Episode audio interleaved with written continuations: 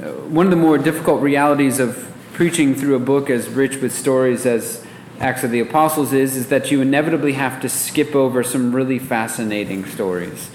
Acts has as many nooks and crannies as a Thomas's English muffin, but time doesn't permit us to explore them all, so we have to choose. And next week we're going to jump all the way to Acts seventeen, where Paul famously addresses the Athenian elite on Mars Hill, which means that we are going to jump over the story of Paul getting so annoyed with this demon-possessed girl who's following him and Barnabas around and repeatedly shouting at the top of her lungs, "These men are servants of the Most High God who proclaim to you the way of salvation," that Paul cast out the demon from the girl just to get her to shut her trap. We're going to miss the famous story of a Macedonian man appearing to Paul in a night vision and urging him, "Come to Macedonia and help us." We're going to miss the Great Jerusalem Council, where the early Christian church agreed that converts to Christianity would not need to be circumcised or maintain a kosher diet, thank goodness. We're going to miss Paul's fight with Mark and stubborn refusal to let Mark accompany him on a trip. We're going to miss the sounds of Paul and Silas singing in prison. There are so many stories that we sadly have to skip, but you don't have to skip them. Go home and read them. You will not be disappointed. You may even find hope for yourself, for yourself in the stories about Paul, a man with so many obvious faults who is yet saved by grace and used by God to accomplish his will on earth as it is in heaven. He did it with Paul. What makes you think he'll be, he will treat you any differently? But that's for you to read and experience at home. This morning, we have chosen a story that illustrates a theme running through not only the stories I just mentioned, but the book of Acts as a whole. And that theme is the demand of the gospel upon the self. The demand of the gospel upon the self. The gospel is the free and gracious gift of Jesus Christ in reconciling humanity back to God through his sinless life of perfection, his vicarious death and resurrection. But the gospel, while being a free and gracious gift, also makes demands upon anyone who says, "I believe it." And these aren't demands that qualify a person to receive the gift of God in Jesus Christ. No, the gift comes to us purely by grace through faith. But the demands of the gospel accompany every declaration of faith. It's intolerable to say, "I believe," and remain unchanged. It's not only intolerable, it's actually impossible. The Holy Spirit will not allow it. The Holy Spirit, dwelling within a Christian, empowers them to live out the gospel's demands upon the self. And the gospel says that God has purchased you. He's ransomed you. He has freed you, and you are now indebted to him. A slave to him. You are his. Your entire self belongs to him, and there is not one inch of you or your desires or your body or your income or your talents or your time that is your own to do with what you want. The reality is that you've never really been your own, which is an offensive thing to say. I'd say it's an offensive thing to say to the modern mind, but I think it's probably actually, actually more accurate to say that it's an offensive thing to the human mind. Freedom is humanity's ultimate, ultimate idol. We want to be gods. No one can tell us what to do or how to act or how to speak. We chafe at limits and boundaries, and we make it our goal to do what people say can't or shouldn't be done.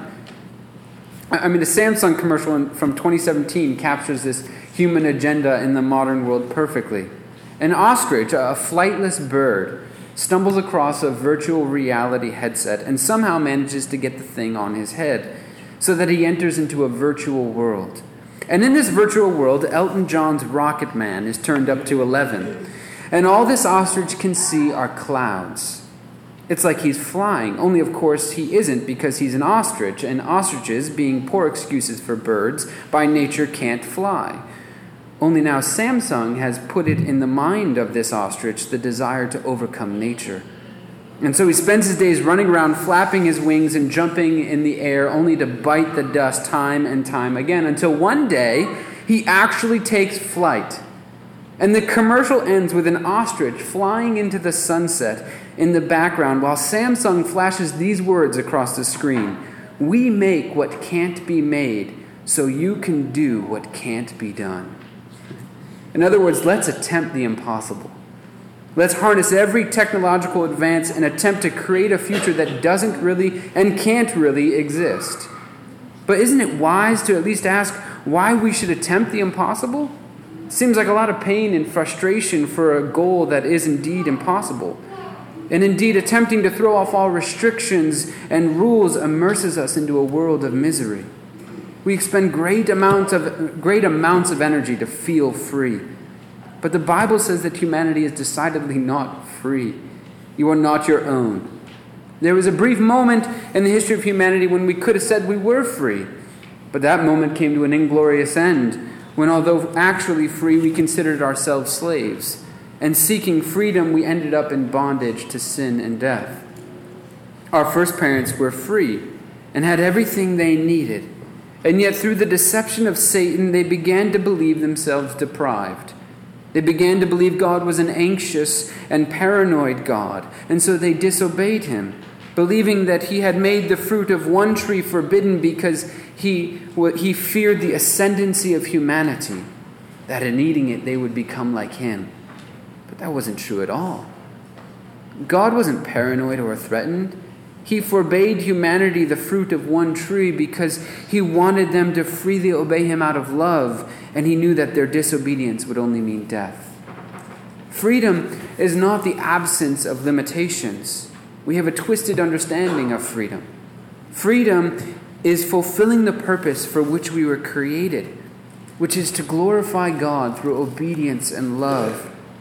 Freedom is not the absence of boundaries, but humility before the boundaries that God has set up for us. And to the world that looks like slavery, and it is. But here's the paradox of the gospel.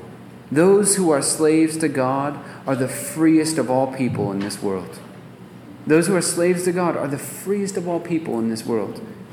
And so the gospel promises freedom by demanding that you give yourself up and instead submit yourselves to God as servants and slaves of his. But, but this is hard to swallow.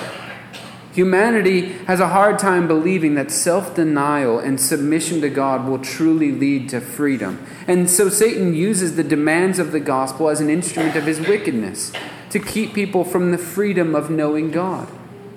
In the face of the gospel's demands, people cling all the more tightly to things that are incapable of actually setting them free. And we see this all throughout the book of Acts, particularly in the stories immediately surrounding our passage this morning.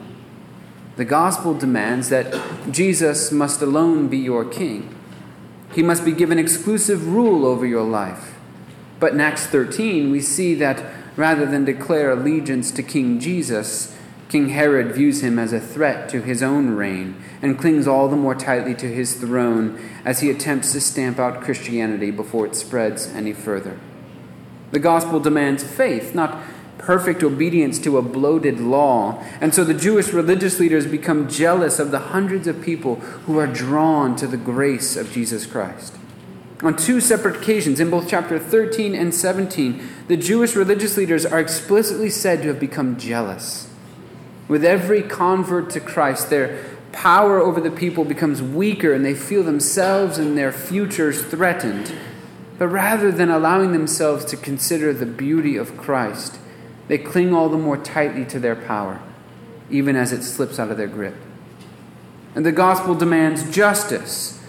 But for those who depend upon injustice for personal gain, the gospel is a threat to their income and status. This was the case with the men in chapter sixteen who were said to have owned the little girl who was possessed by a demon. Under the influence of this demon, this little girl had the capacity to tell fortunes, and these men exploited her miserable state for personal gain. They did not want her well, because that meant their loss. They disregarded the power of Jesus because he threatened their livelihood. They could not see past their bank accounts to behold the wealth of Jesus Christ, the Son of God. And so they kidnapped Paul and Silas and brought them to the Roman officials and made false accusations against them in order to have them put in prison. They rejected Jesus and his people. They rejected the gospel. And in our passage this morning, Paul and Barnabas are set up to follow in the footsteps of these wicked men. In Paul and Barnabas, we see how Satan works the temptation to abandon Jesus into our ordinary lives. Paul and Barnabas were faced with the question that the gospel asks of every Christian, every Christian. Are you going to live for your own glory or for God's glory? Even if it costs you your reputation, your pride and dignity, your income even. Which is it? Your glory or God's? And this question came to a head with Paul and Barnabas in the same subtle fashion that it comes to us. You see, Paul and Barnabas' story begins in Iconium, where at first they were greeted with great warmth. Verse one says that a great number of Jews and Greeks believed. It was a welcome relief after they were run out of town at their last stop. The end of chapter thirteen captures that ugly parting. But the Holy Spirit was encouraging them all along, so that even though they were forced to flee the town for their lives, they were still filled with joy. But still, how nice it must have been to have been greeted with open arms in the next town. And so they stayed for a long time at Iconium, enjoying the warm embrace of that people. It must have been a time of restoration and healing for them. But their welcome soon wore off. There were murmurs of dissension among the people, and constant rumors of disapproval and dislike, the sort of environment that eats away at the nerves of any leader, until finally the whole thing fell off the rails, and Paul and Barnabas found themselves again fleeing yet another city for their lives. And verse five says that there was actually an attempt on their lives, but they heard of it in time, just in time to escape. And one can only imagine how they're feeling at this point. The text says they continued to preach the gospel, but climb into their shoes, and would you not be doubting your career choice? Even if you're convinced that you made the right career choice, would you not be doubting God's love for you, His concern for you in this moment? Would you not feel misunderstood? You've left your home to tell these people about Jesus, to give them the hope of salvation, and this is how you're treated? Would not your pride be burning for acknowledgement? John Calvin, the father of Presbyterianism, writes of the human condition in his Institutes of the Christian Religion. He writes, "Our lust is furious and our greed limitless in pursuing wealth and honors, chasing after power, heaping up riches, and gathering all those vain things which seem to give us grandeur and glory. On the other hand, we greatly fear and hate poverty, obscurity, and humility. And so we avoid these realities in every way. Thus we see that those who order their lives according to their own counsel have a restless disposition. We see how many tricks they try, how many pursuits they exhaust themselves with in order to secure the objects of their ambition or greed, while trying to avoid, on the other hand, poverty and humility." Paul and Barnabas were fallen human beings like you and me, and you can only imagine that the lust and greed for grandeur and glory that John Calvin says is part of the fallen human condition was inflamed within them. Rejected once again, there must have been some desire in them for glory, for acceptance. Have you ever been at a place like this? It's a low and vulnerable place that I imagine we all have known or will know at some time in our lives. But take note what happens next, for Satan loves to strike when the iron is hot. At that weak moment, when they are feeling sorry for themselves, here come the people of Lystra, with flattering lips and words of praise. Paul does something great. He heals a disabled man, so he's able to walk for the first time in his life. And the people of Lystra notice him. They not only notice him, they worship him.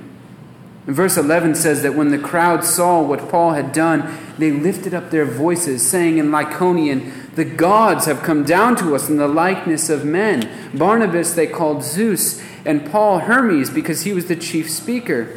And the priest of Zeus, whose temple was at the entrance to the city, brought oxen and garlands to the gates and wanted to offer sacrifice with the crowds. The fallen human being desires to be God. And here were people actually declaring it to be so. In such a vulnerable state, would you not have absorbed their worship like a sponge? Finally, someone was seeing you as you alone know yourself to be: the best, the smartest, the most beautiful, the most athletic, the funniest, the most productive.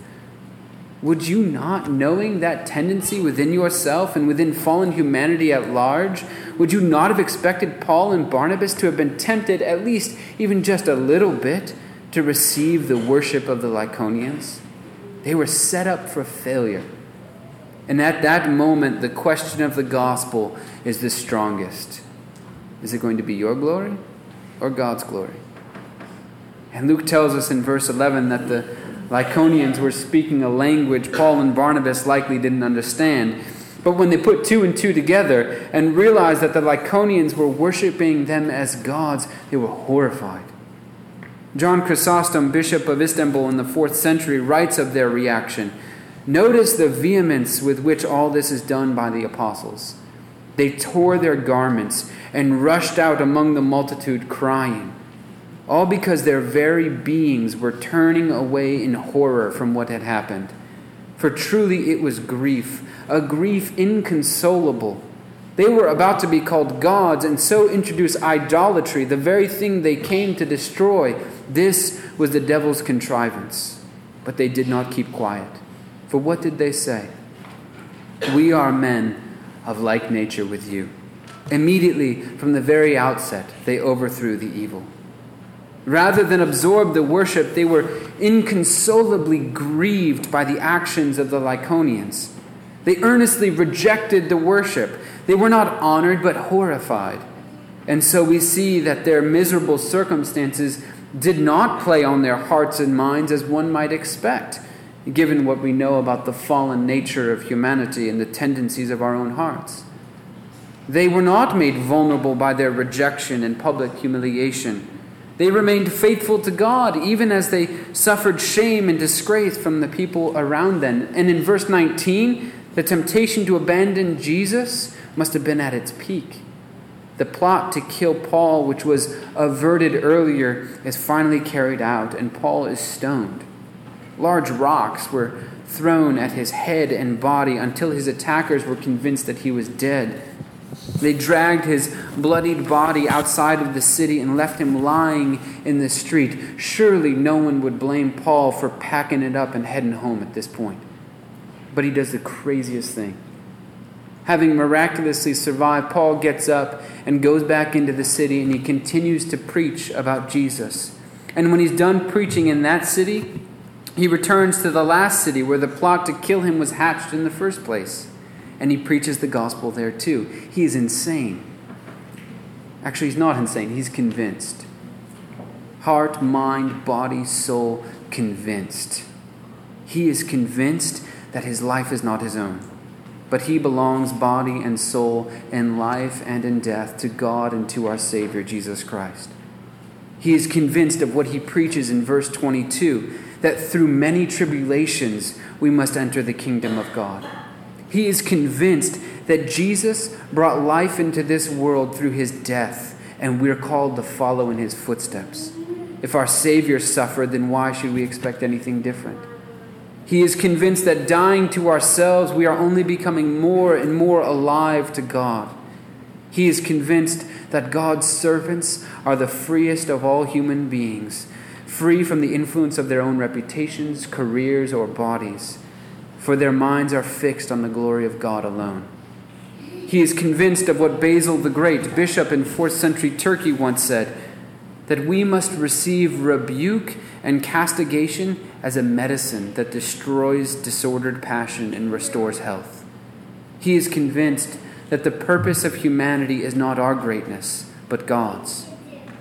It's an absolute paradox. But God promises you glory for all of eternity if only you will give it up in this life. Submit yourselves to him. Humble yourselves before God, and he will lift you up. He will set you free. In the name of the Father, and of the Son, and of the Holy Spirit. Amen.